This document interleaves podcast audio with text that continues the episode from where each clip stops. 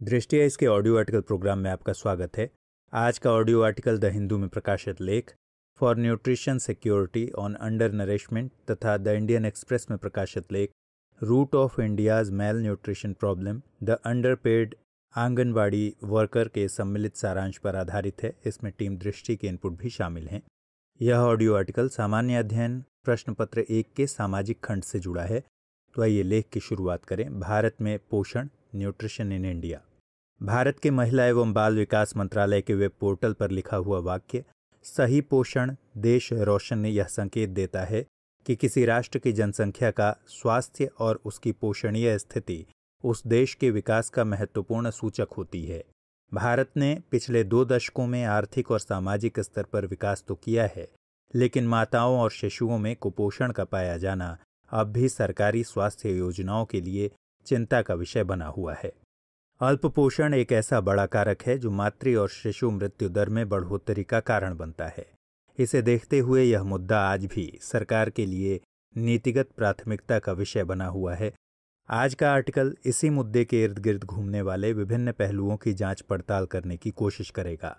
इस विषय पर चर्चा का आरंभ इसी से करना बेहतर होगा कि आखिर पोषण का क्या मतलब होना चाहिए।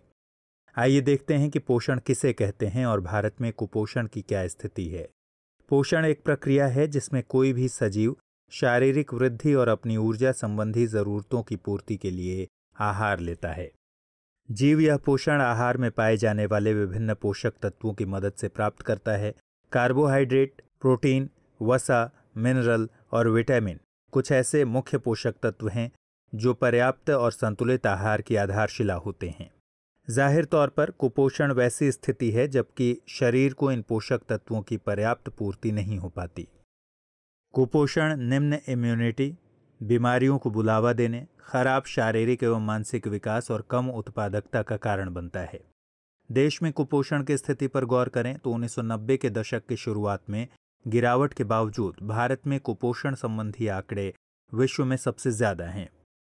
पिछले दिनों ही जारी ग्लोबल हंगर इंडेक्स 2018 के अनुसार, भारत पिछले पाँच वर्षों में सबसे खराब स्थिति यानी 103वीं रैंक पर आ गया है। यह रिपोर्ट ऐसे समय में आई है जब नेशनल फैमिली हेल्थ सर्वे चार की रिपोर्ट ने भी बच्चों के पोषण पर गंभीर सवाल उठाए हैं। करीब 21 प्रतिशत भारतीय बच्चे जो पाँच साल से कम उम्र के हैं, वो कमज़ोरी से पीड़ित हैं। इसका मुख्य कारण गंभीर कुपोषण को ही माना जा रहा है। इन सब के अलावा पुरुषों के मुकाबले महिलाएँ कुपोषण से ज़्यादा ग्रसित हैं। भारत के विभिन्न राज्यों में पाई जाने वाली असमानताओं के कारण प्रत्येक राज्य में कुपोषण की स्थिति भी अलग अलग है। साथ साथ अनुसूचित जनजाति के बच्चों का पोषण स्तर भी हर पैमाने पर खराब मिलता है। एक और बात कि जिन बच्चों की माताएँ पढ़ी लिखी नहीं हैं, वे बच्चे अंडरवेट से ज़्यादा पीड़ित हैं। कुपोषण की शिकायत उन बच्चों में भी है जिनकी माताएँ कुपोषित होती हैं। यानी जिनका बॉडी मास इंडेक्स 18.5 से नीचे होता है। आपको बता दें कि बॉडी मास इंडेक्स शरीर की वसा मापने का सूचक होता है। एक वयस्क महिला या पुरुष की हाइट और वेट के आधार पर इसकी माप होती है। आगे बात करें तो शॉर्ट बर्थ इंटरवल्स का मुद्दा भी उच्च स्तर के कुपोषण से जुड़ा हुआ है। चलिए अब देखते हैं कि विश्व भर में पोषण की क्या स्थिति है। दरअसल पोषण कहीं ना कहीं व्यक्ति के मानवाधिकार से जुड़ा मसला है। इस लिहाज से मानव अधिकारों की वैश्विक घोषणा 1948 की बात करें तो इसमें लिखा हुआ है कि हर व्यक्ति को अपने और अपने परिवार को बेहतर बनाने और अच्छा स्वास्थ्य पाने का अधिकार है, जिसमें भोजन, कपड़ा और आवास की सुरक्षा शामिल है। दूसरी तरफ़, खाद्य एवं कृषि संगठन यानी एफएओ ने 1965 में अपने संविधान की प्रस्तावना में घोषणा की है कि मानवीय समाज की भूख से मुक्ति सुनिश्चित करना उनके बुनियादी उद्देश्यों में से एक है। इसके अलावा संयुक्त राष्ट्र के सत्रह सतत विकास लक्ष्यों में से एक है भूख की समाप्ति, खाद्य सुरक्षा और बेहतर पोषण व टिकाऊ कृषि को बढ़ावा देना। इन सब पहल के बावजूद यूनाइटेड नेशन के food security and nutrition in the world report for 2017 एक दशक से भी अधिक की अवधि में पहली बार विश्व में भूखमरी से पीड़ित लोगों की संख्या में इजाफा होने की बात कहता है। यह संख्या 2016 में 804 मिलियन थी जो 2017 में बढ़कर 821 मिलियन हो गई। दक्षिणी अमेरिका और अफ्रीका में तो सबसे ज़्यादा बढ़ोतरी देखी गई है। वैश्विक रूप से भूखमरी में वृद्धि के साथ साथ वयस्कों के मोटापे में भी वृद्धि हो रही है, खासकर उत्तरी अमेरिका में। आइए अब पता करते हैं कि भारत में कुपोषण को कम करने के प्रयास क्या रहे हैं और कुपोषण के लिए कौन से कारक जिम्मेदार हैं। प्रायः खाद्य सुरक्षा का अर्थ देश के हर नागरिक तक भोजन की उपलब्धता को ही समझा जाता है। खाद्य सुरक्षा में भोजन द्वारा उचित मात्रा में पोषक तत्वों की उपलब्धता भी शामिल होती है। खाद्य सुरक्षा की अवधारणा व्यक्ति के मूलभूत अधिकार को परिभाषित भी करती है। इन सब के मद्देनज़र और कुपोषण संबंधी विभिन्न आंकड़ों को देखते हुए देश में कुपोषण से निपटने के कई प्रयास किए जा चुके हैं। इस दिशा में सरकारी विभाग और मंत्रालय ऐसी कई योजनाओं और कार्यक्रमों का संचालन कर रहे हैं, जो प्रत्यक्ष और अप्रत्यक्ष रूप से पोषण की स्थिति को प्रभावित कर रहे हैं। महिला एवं बाल विकास मंत्रालय का एक प्रमुख कार्यक्रम है आईसीडीएस, जो आंगनवाड़ी केंद्रों के कार्यकर्ताओं के ज़रिए बच्चों और गर्भवती महिलाओं के पोषण और स्वास्थ्य की स्थिति में सुधार के लिए काम करती है। इसके अंतर्गत कई सुविधाएँ दी जाती हैं, जैसे अनुपूरक पोषण, टीकाकरण, स्वास्थ्य जाँच, रेफरल सेवाएँ इत्यादि। इसके अलावा किशोरी शक्ति योजना भी चलाई जा रही है। वहीं उपभोक्ता मामले खाद्य एवं सार्वजनिक वितरण मंत्रालय लोगों को सस्ता भोजन उपलब्ध कराने के लिए सार्वजनिक वितरण प्रणाली यानी पीडीएस, लक्षित पीडीएस, अंत्योदय अन्न योजना और अन्नपूर्णा का संचालन करता है। साथ साथ ग्रामीण विकास मंत्रालय ने भी घरेलू आय का स्तर बढ़ाने के उद्देश्य से मनरेगा लागू किया है, जिससे लोगों को कम से कम इतनी आय हो कि उनके भोजन की पूर्ति हो सके।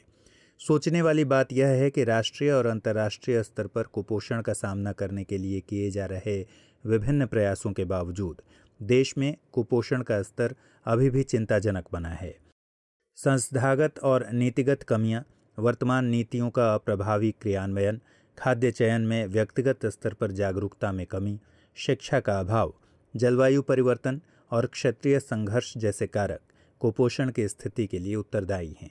ऐसे में बेहतर मानव विकास की संभावना धूमिल पड़ने लगती है।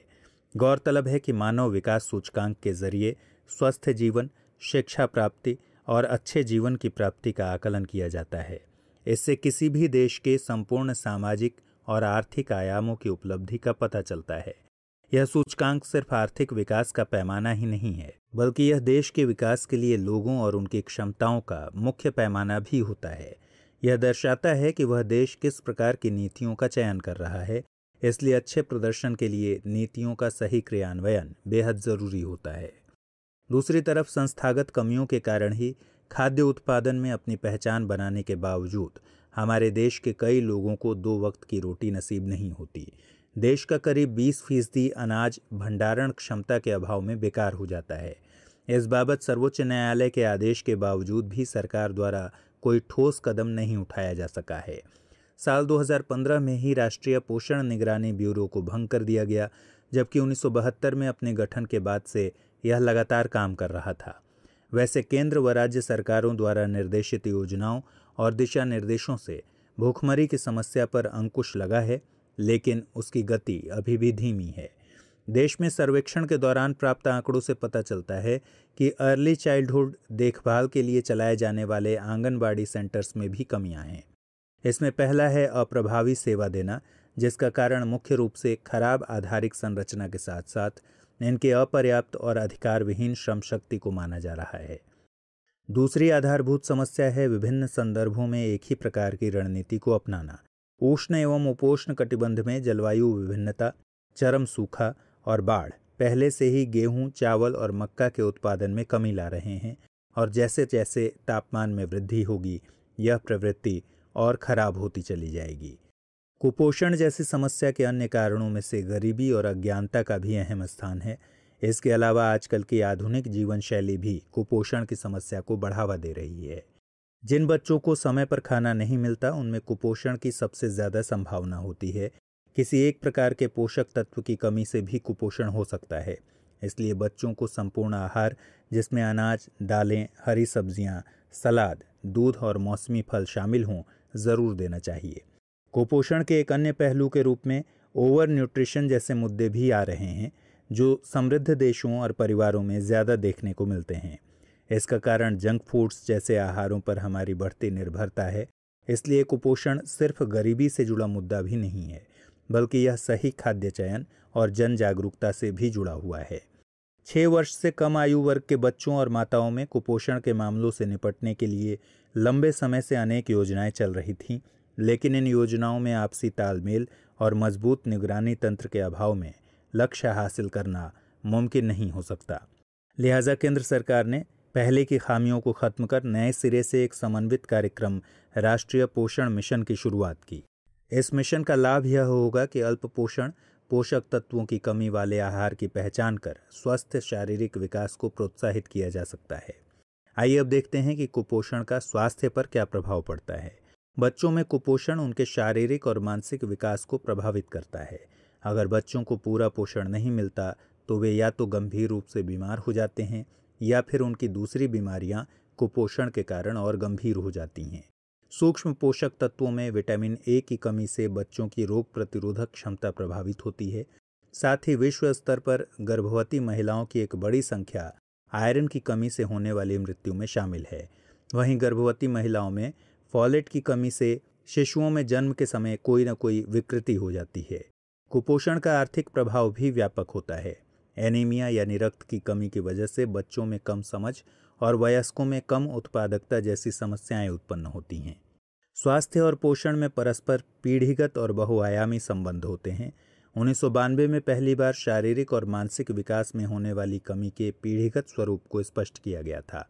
इसमें बताया गया था कि पीढ़ी दर पीढ़ी लोगों का विकास प्रभावित होता है, जिसकी शुरुआत असल में महिलाओं से होती है।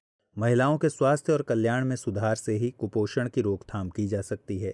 गौरतलब है कि महिलाओं के खराब स्वास्थ्य का असर अगली पीढ़ी के स्वास्थ्य और पोषण पर पड़ता है।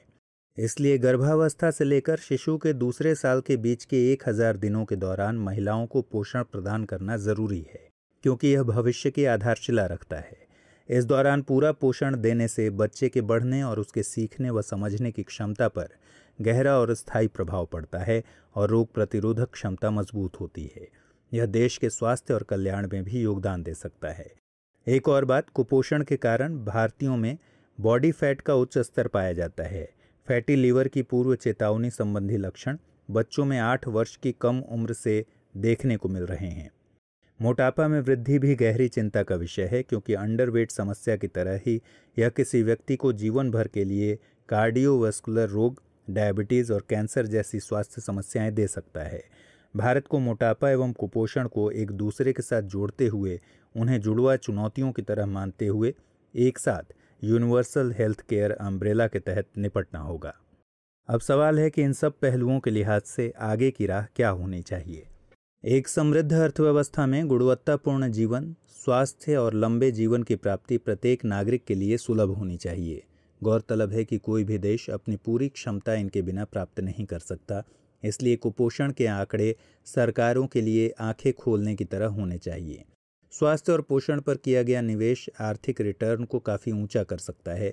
पोषण एवं पारंपरिक फ़सलें जैसे ज्वार, बाजरा का उत्पादन बढ़ाने के साथ साथ कृषि वैज्ञानिकों को पोषण को ध्यान में रखते हुए बायो फोर्टिफाइड फ़सलों के उत्पादन को बढ़ावा देना होगा, जिनमें स्वास्थ्यवर्धक पोषक तत्व उपस्थित हों। साथ ही क्रॉप डाइवर्सिटी को बढ़ावा देने के लिए नीतिगत कार्यवाहियों में कृषि तंत्र को शामिल करना होगा।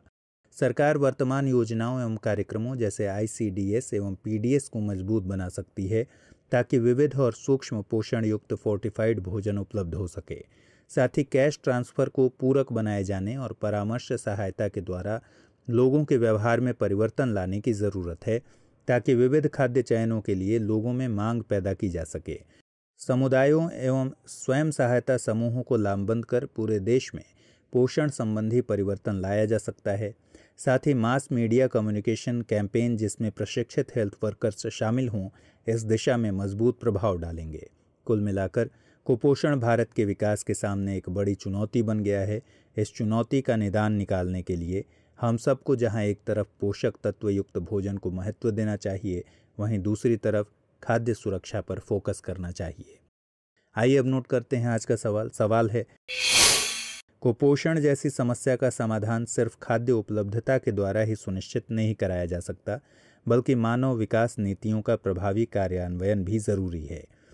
पूर्ववर्ती नीतियों की कमियों को दूर करने में राष्ट्रीय पोषण मिशन कितना सक्षम होगा, व्याख्या करें।